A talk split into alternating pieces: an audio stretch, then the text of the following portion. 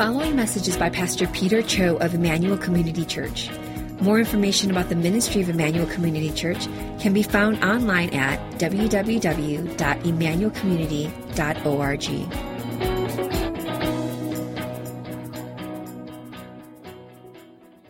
I'm going to be preaching over the next four weeks, the month of February, uh, through the book of Jonah. Jonah's always been kind of an interesting book for me. Actually, uh, many years ago, when um, uh, you know, not long after my first son was born, uh, I had a friend from pre- my previous church who was expecting a child. He was expecting a, a, boy as well, and I remember asking him and his wife, "Oh, what, what, uh, what do you think of naming your son?" And, and they were like, "Well, we're thinking about Jonah." And, and my immediate response was, "Jonah? I don't even know if he's going to be in heaven." And uh, I immediately regretted saying that after it came out of my mouth. And uh, they kind of looked at me and they were like, uh, they did name, end up naming their son Jonah. Uh, a few years after that, they uh, they found out they were pregnant with a girl, and then I asked this. I asked them again, like, "Oh, what name are you guys thinking for the girl?" And they're like, well, mm, "We're not going to tell you." they named her Jezebel, by the way. I'm just kidding. They didn't name her Jezebel. so I was thinking of you know calling this sermon series Jonah. Is he going to be in heaven? Question mark. But I decided on Jonah, the depths of God's grace. I don't know if you can see that there.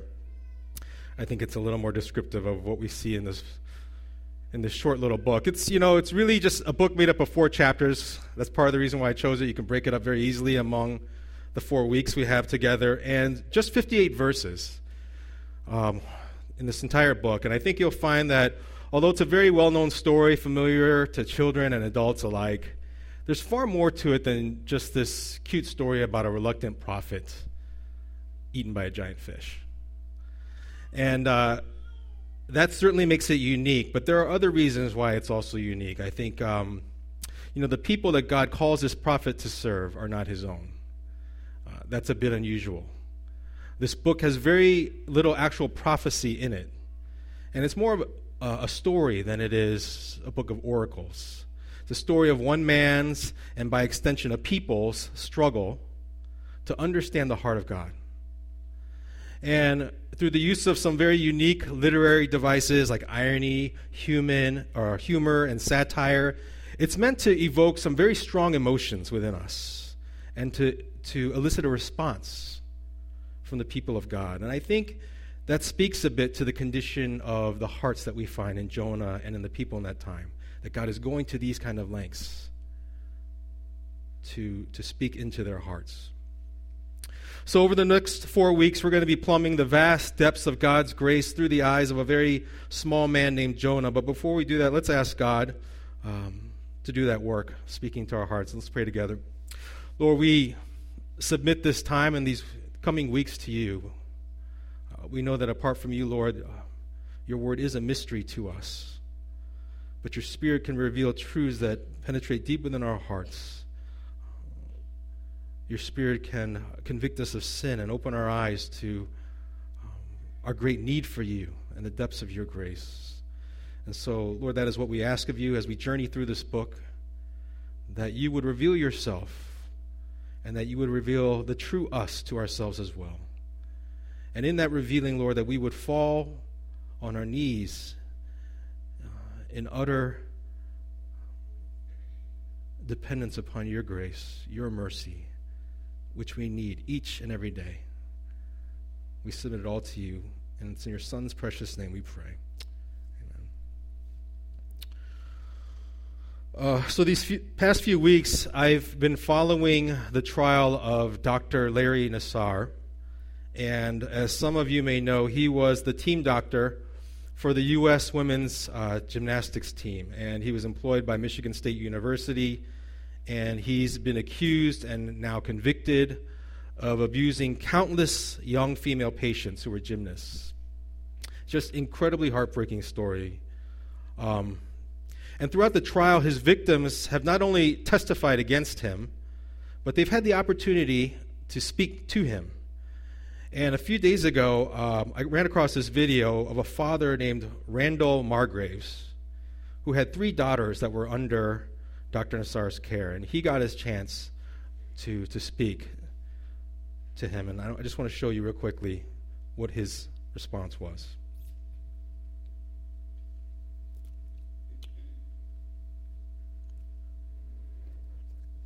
Just drop, Father, have a chance to say something.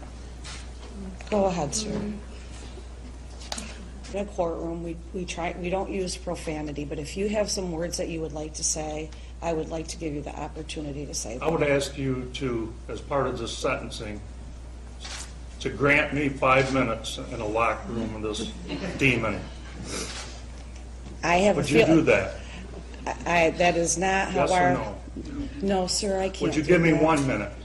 I, you know that I can't do that. That's not how our legal system. Well, I'm gonna have to get something. Oh,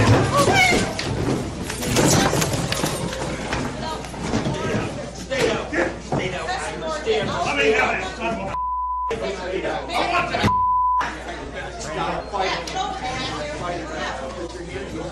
I want that stuff.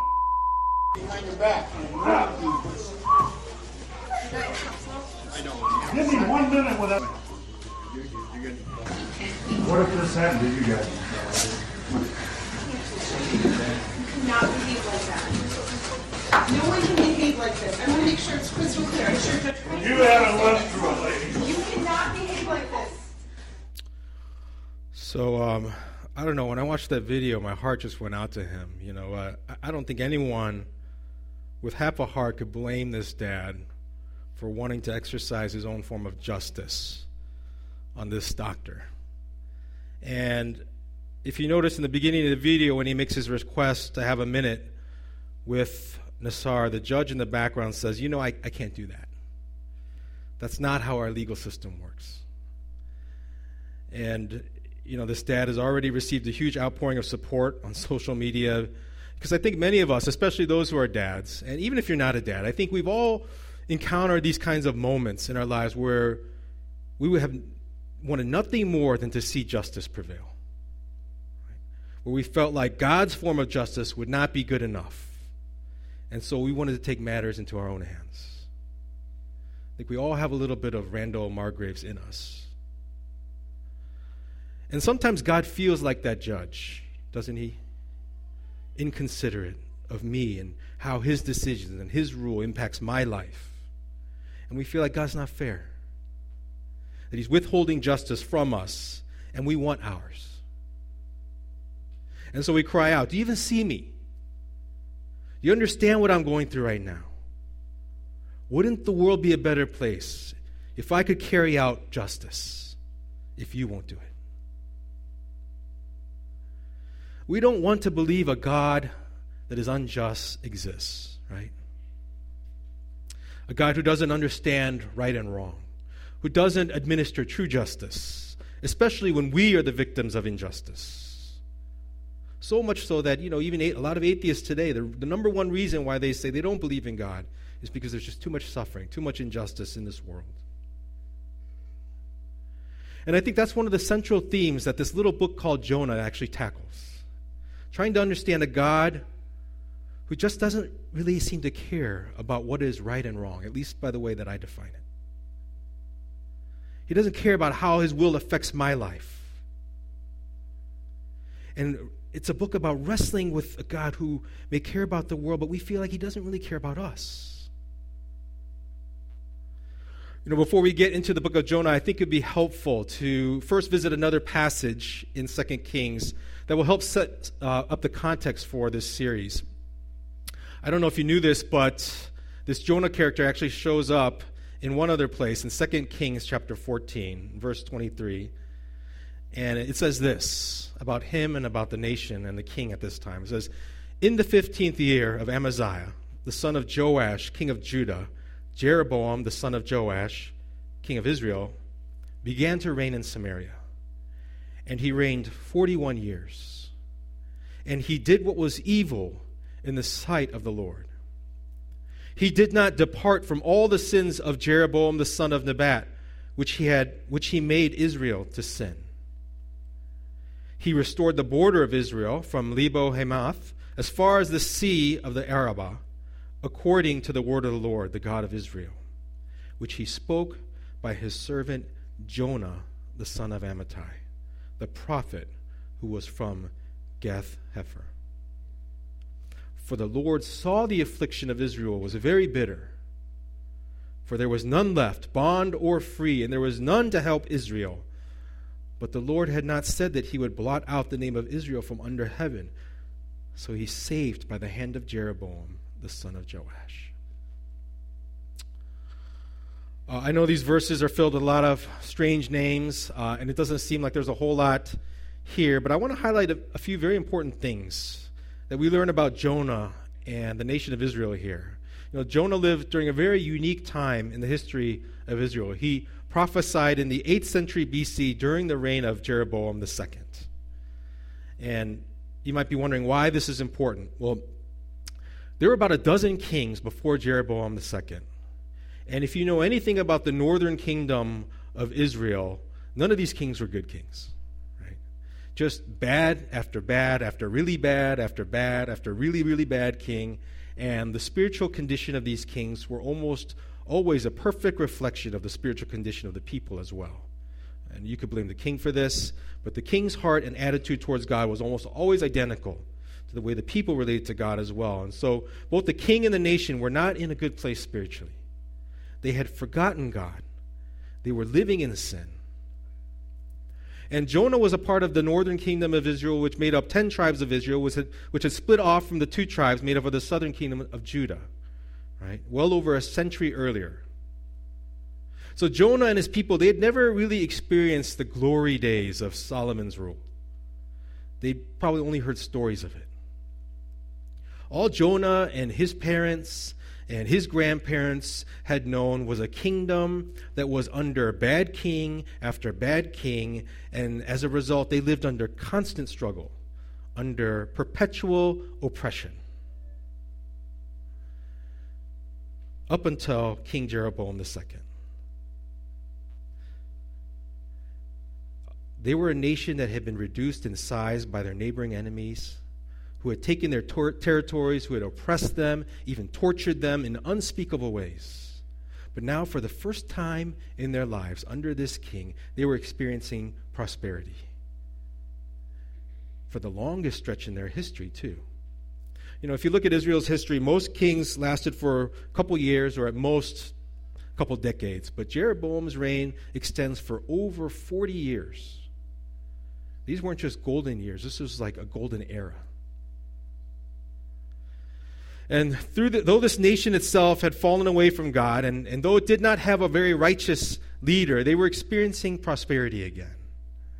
There was peace in the land, there was pride in their nation, and they had restored and secured their borders. Let me say this again. Though this nation itself had fallen away from God and did not have a righteous leader, they were experiencing prosperity again. There was peace in the land, pride in their nation, and they had restored and secured their borders. Who says the Bible doesn't speak to our world today, right? And I think in a lot of ways, what was happening there is, is happening here, even today. And I'm not trying to make a political statement, just trying to bring to light this is our world. This is speaking to us. So life is really good. You know, Israel has become a vacation destination again. And at this point, Jonah is really loving life as a prophet of God. Until we encounter him in the book of Jonah, his job was simply, he had the best job. He was a prophet, but he was a prophet who got to bear good news to his king, right? And so, look at all the good that has come about. And he's thinking, look, I played no small part in making all this happen. It's because of his prophetic word that this King Jeroboam II um, expanded the borders, restored it almost back to where Solomon's rule was, and now the entire nation was reaping the benefits. But despite all that, it's obvious that God thinks very little of this king. And God wants to make clear to them that amidst their prosperity, something they didn't understand, that while Israel was enjoying a season of God's undeserved favor, it had nothing to do with them, right? Despite it, all these things that they were experiencing, God's blessing, God's goodness in their lives, it was not because they were walking with God or honoring Him or even remembering Him. Verse 26 tells us why God was blessing them. It says, For the Lord saw that the affliction of Israel was very bitter. For there was none left, bond or free, and there were none to help Israel. But the Lord had not said that he would blot out the name of Israel from under heaven. So he saved them by the hand of Jeroboam, the son of Joash. You see, God had seen their great suffering under these barbaric pagan nations, and he saw their bitter affliction, and he remembered his promise to them and to his people, even in their sin, that he was their God. And so he would honor his covenant to Abraham simply because of his grace and because of his mercy. That was the one and only reason that they were experiencing this unprecedented season of blessing. But the people, I they really had no idea. To them, everything was going great because everything looked good on the outside, but that was their mistake. They assumed that because everything was fine on the outside, that everything was good on the inside. God's grace had not humbled them to turn towards Him, it only made them more entitled more selfish, more sinful. You know, it grieves me as a pastor to think about that, you know, that some of us in this very room may one day stand before God, having deceived ourselves into thinking that we are good with Him because He has been good to us. When the truth is, God is nothing more than an afterthought in our daily struggles to obtaining the good life. And if you find yourself in this place, then let the Word of God speak into your heart and respond with repentance. And so it was in such a time as this, where prosperity and complacency meet, that we come to the book of Jonah. And I'm going to go through the first chapter a bit piecemeal here. I'm just going to take it in chunks and then we're going to unpack it as we go. But Beginning in verse 1 in Jonah, it says this Now the word of the Lord came to Jonah, the son of Amittai, saying, Arise, go to Nineveh, the great city, and call out against it, for, the, for their evil has come up before me. But Jonah rose to flee to Tarshish from the presence of the Lord. He went down to Joppa and found a ship going to Tarshish. So he paid the fare and went down into it to go with them to Tarshish, away from the presence of the Lord. So, in the midst of this unprecedented era of peace and prosperity, Jonah is given his second prophetic mission, and is nothing like the first one. God wants Jonah to make a trip to one of their most hated enemies, to Assyria, to give them a call to repentance, so that the people of this huge capital city might be spared from, for their sin. And what is Jonah's immediate reaction? Like we all know, he doesn't say a word, he just runs he runs. And he flees in the exact opposite direction from where God was calling him to go. And, you know, it's not very clear from reading just chapter 1, but it becomes very obvious by the end of the book that Jonah does not want to go for one simple reason he despises these people, he wants them annihilated, he wants them wiped off the face of the earth. They were legendary incredibly barbaric people. And as long as they were alive and well, they represented a threat to Jonah and to Israel's very existence. And to Jonah, Jonah, this wasn't just foolish, this was just incredibly unjust. How could God even consider showing mercy to a nation of brutal savages were far more wicked than they were and a threat to their existence? How could he ask Jonah to actually play a part in potentially saving them? you know, today is Super Bowl Sunday, and as some of you may know, one of the controversies that has plagued the NFL this entire season is this, this whole kneeling, right, in protest during the national anthem, where you know some players uh, are taking in, have been taking a knee during the singing of the national anthem in support of you know, Black Lives Matters and, and just other injustices they're seeing in our country, especially in our inner cities. And there are others who feel that doing this is a grave dishonor to our flag and, and to those who have served in the military. And it's created a lot of controversy. But regardless of where you stand on this issue, this act of kneeling represents an act of protest. It's an attempt to bring awareness to an injustice that is taking place. And you want the whole world to know that you are making a stand for what you believe is right. And I think in the same way, this is what's happening with Jonah. But instead of kneeling in protest, he's running in protest. And he's angry. And he sees this great injustice that God is perpetrating against him and against his people. And so this is what he, that's how he responds. He runs. Verse 4 says, But the Lord hurled a great wind upon the sea, and there was a mighty tempest on the sea, so that the ship threatened to break up. Then the mariners were afraid, and each cried out to his God, and they hurled the cargo that was in the ship into the sea to lighten it for them. But Jonah had gone down into the inner part of the ship and had lain down and was fast asleep. So Jonah wastes no time finding the first ship headed in the opposite direction, and he boards it. And he apparently has no qualms, no dissonance about his decision, because even in the midst of this great storm, he can find enough inner peace to just nestle down and take a nap. And here's where we begin to see Jonah's downward spiral, right? And all it took was one simple perceived injustice of God in his life. And notice the progression of the from the opening verses to here. It says that Jonah rose to flee from the presence of the Lord, and what he went down to Joppa. And then it says Jonah had gone down into the inner part of the ship. And then it says he even got lower. He laid down and was fast asleep. You see what the writer is doing here? In his turning away from God, Jonah finds himself going down, going down, going down in every sense of the word. His actions were a reflection of what was happening in his heart. And verse 6 says So the captain came and said to him, What do you mean, you sleeper? Arise, call out to your God. Perhaps the God will give a thought to us that we may not perish. And they said to one another, Come, let us cast lots, that we may know on whose account this evil has come upon us. So they cast lots and the lot fell on Jonah.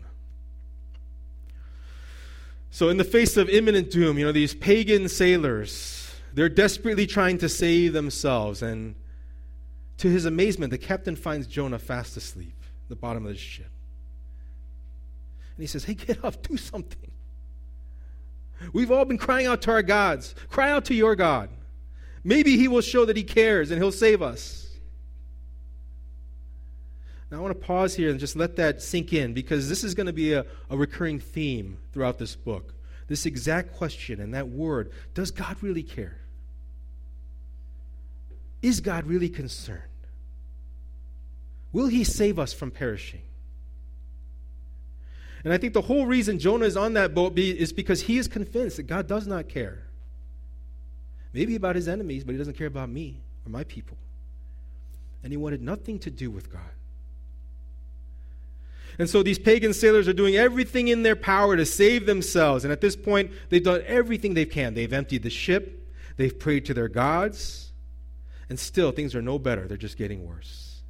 And they can't figure out what's happening, and so they cast lots to see who's responsible. And verse 8 says, Then they said to him, Jonah, tell us on whose account this evil has come upon us. What is your occupation? Where do you come from? What is your country? And of what people are you? And he said to them, I am a Hebrew, and I fear the Lord, the God of heaven, who made the sea and dry land. And the men were exceedingly afraid. And they said to him, What, what is this that you've done? For the men knew that he was fleeing from the presence of the Lord because he had told them. You see the irony of this moment here. Here's a, here's a man who declares that he's a Hebrew who worships not just any God, but the God of heaven, who created the seas and the dry land. And what is he doing? He's fleeing from God through the seas and through dry land that God created. It seems completely nonsensical, doesn't it? And, you know, Jonah grew up learning all the proper theology so that even at a moment's notice, he could give you the correct answer. He could give you the right Hebrew definition of God. And yet, in his heart and through his actions, it's obvious he doesn't really believe it. He's trying to run from a God who created the seas and dry land. And the irony again is that he doesn't really believe. And yet, when you look at the pagan sailors, what do they do? They immediately they believe and they have great fear and they say, "What is this you've done?" God doesn't even have to yell at Jonah here, right? More shamefully, it's through these completely lost pagans who are connecting the dots for him. In verse 11, it says, Then they said to him, What shall we do to you that the sea may quiet down for us? For the sea grew more and more tempestuous. And he said to them, Pick me up, hurl me into the sea. Then the sea will quiet down for you. For I know it is because of me that this great tempest has come upon you. Nevertheless, the men rowed hard to get back to dry land, but they could not, for the sea grew more and more tempestuous against them. Therefore, they called out to the Lord, O Lord, let us not perish. There's that word again. Let us not perish for this man's life, and lay not on us innocent blood, for you, O Lord, have done as it pleased you. So they picked up Jonah and hurled him into the sea, and the sea ceased from its raging. Then the men feared the Lord exceedingly, and they offered a sacrifice to the Lord and made vows. You know, Jonah doesn't seem all that interested in living anymore, does he? If he knows that God has brought this storm because of his deliberate disobedience, then he would think that his first response would be to look at the heavens and just repent. Forgive me, God. I will go and do as you say. But no, he just says, Here's your solution just throw me overboard. But they don't want to do that. And he has the gall to just actually sit there and watch them try to save his life by rowing harder and harder to no avail. And still, Jonah does nothing. It's not until they've exhausted every option that they finally throw him into the stormy waters, and suddenly the seas are calm again. You know, it's so glaring, isn't it? The character and the righteousness of these handful of pagan sailors that's demonstrated here, especially when you compare it to the petulance of Jonah. Here's a Hebrew who was a long and storied history of God's faithfulness to him and to his people. A God who is even now showing his people favor and grace and mercy, though they don't deserve it. And yet he's completely indifferent, even angry at this awesome God. He shows no compassion for others, whether it's the sailors in this boat or the unsaved in Nineveh. And while these pagan sailors who don't even know and have no history and no relationship with the one true God are far more apt to cry out to God in prayer, we see. Far more spiritually sensitive to what's happening. And they demonstrate far more compassion and concern for this Hebrew prophet who's shown that he could care less. And they respond also with faith in this living, fearsome God. It's amazing. God is revealing what is inside Jonah's heart without even saying a word. It's on full display and it's in stark contrasts. And still, Jonah is unable to see it. You know, Ravi Zacharias uh, wrote an article few years ago about this classic novel written by Oscar Wilde entitled The Picture of Dorian Gray. I don't know if you've read it. I actually have not read it. But this story has always stuck with me throughout the years. It's such a powerful illustration, I think, of the ability to deceive ourselves. And in this article, Ravi wrote this. He says In the novel, The Picture of Dorian Gray, Oscar Wilde describes an exceptionally handsome young man, so captivating that he drew the awe stricken adulation of a great artist. And this artist asked Dorian, or asked Dorian to be the subject of a portrait, for he had never seen a face so attractive and so pure. And when the painting was completed, young Dorian became so enraptured by his own looks that he wistfully intoned how wonderful it would be if he could live any way he pleased, but that no disfigurement of a lawless lifestyle would mar the picture of his own face. If only the portrait would grow old and he himself could remain unscathed by time and by the way of life. He was willing to trade his soul for that wish. Many days had passed, and one day, alone and pensive, Dorian went up to the attic and uncovered the portrait that he had kept hidden for so many years, only to be shocked by what he saw. Horror, hideousness, and blood marred the portrait. The charade came to an end when the artist himself saw the picture that he had painted. It told the story. And he pled with Dorian to come clean, saying, Doesn't it not say somewhere, though your sins be as scarlet, they shall be as white as snow? But in a fit of rage, to silence this voice of conscience, Dorian grabbed a knife and he killed the artist. There was now only one thing left for him to do. He took the knife to remove the only visible reminder of his wicked life. But the moment he thrust the blade into the canvas, the portrait returned to its pristine beauty, while Dorian lay stabbed to death on the floor. The ravages that had marred the picture now so disfigured him that even his servants could no longer recognize him. And Ravi closes with this thought in this article. He says this Today we find a limitless capacity to raise the question of evil as we see it outside ourselves, but often hold an equal unwillingness to address the evil within us. You know, years of learning proper theology, years of being the recipients of God's undeserved blessings and proclaiming that God is good did nothing to change the ugliness that was deep inside Jonah's heart. And we cannot deceive ourselves into thinking that we are somehow different.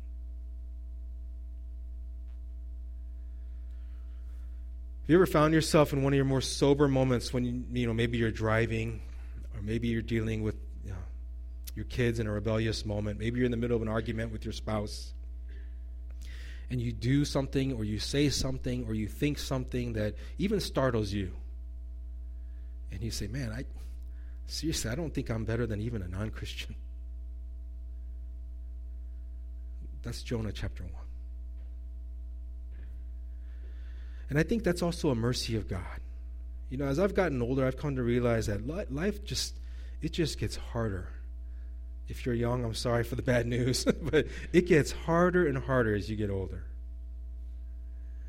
And, um,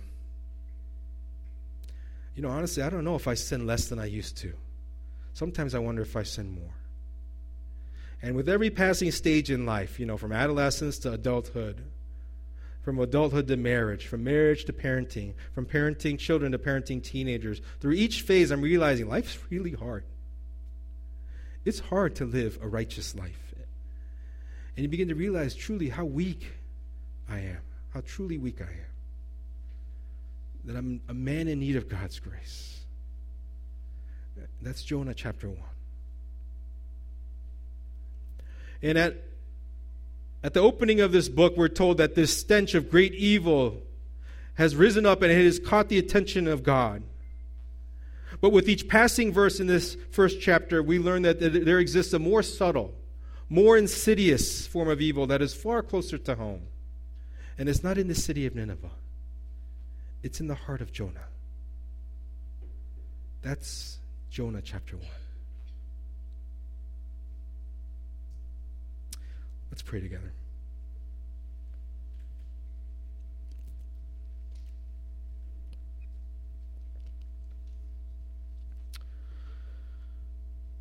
Perhaps God has brought a grave injustice into your life, and it has served to bring up all the ugliness that is inside your heart. that you didn't even know existed. Perhaps He's brought a disruption.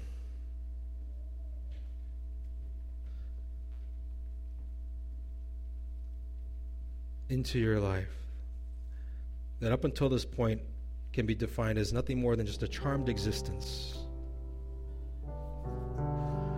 And this disruption, this injustice is causing you to reel in anger towards God. I don't deserve this. This isn't fair. God, what are you doing? And although the contrast between the heart of Jonah and these sailors is so stark, the biggest heart we see in these pages, the greatest contrast, is found in the heart of God. A God who can control the wind and the waves, who can certainly bring his message to Nineveh without the help of a small man named Jonah. And yet, here, this same God is unwilling to just let the small man run away from him. Leave his presence. Instead, he is chasing after that same man that wants nothing to do with him, that has rejected him, that hates him.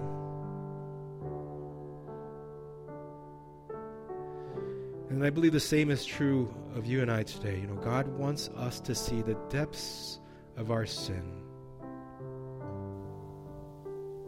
Because it's impossible to understand the depths of His grace, the wonder of His love, until we first look inward and we are honest about the depths of our own sin.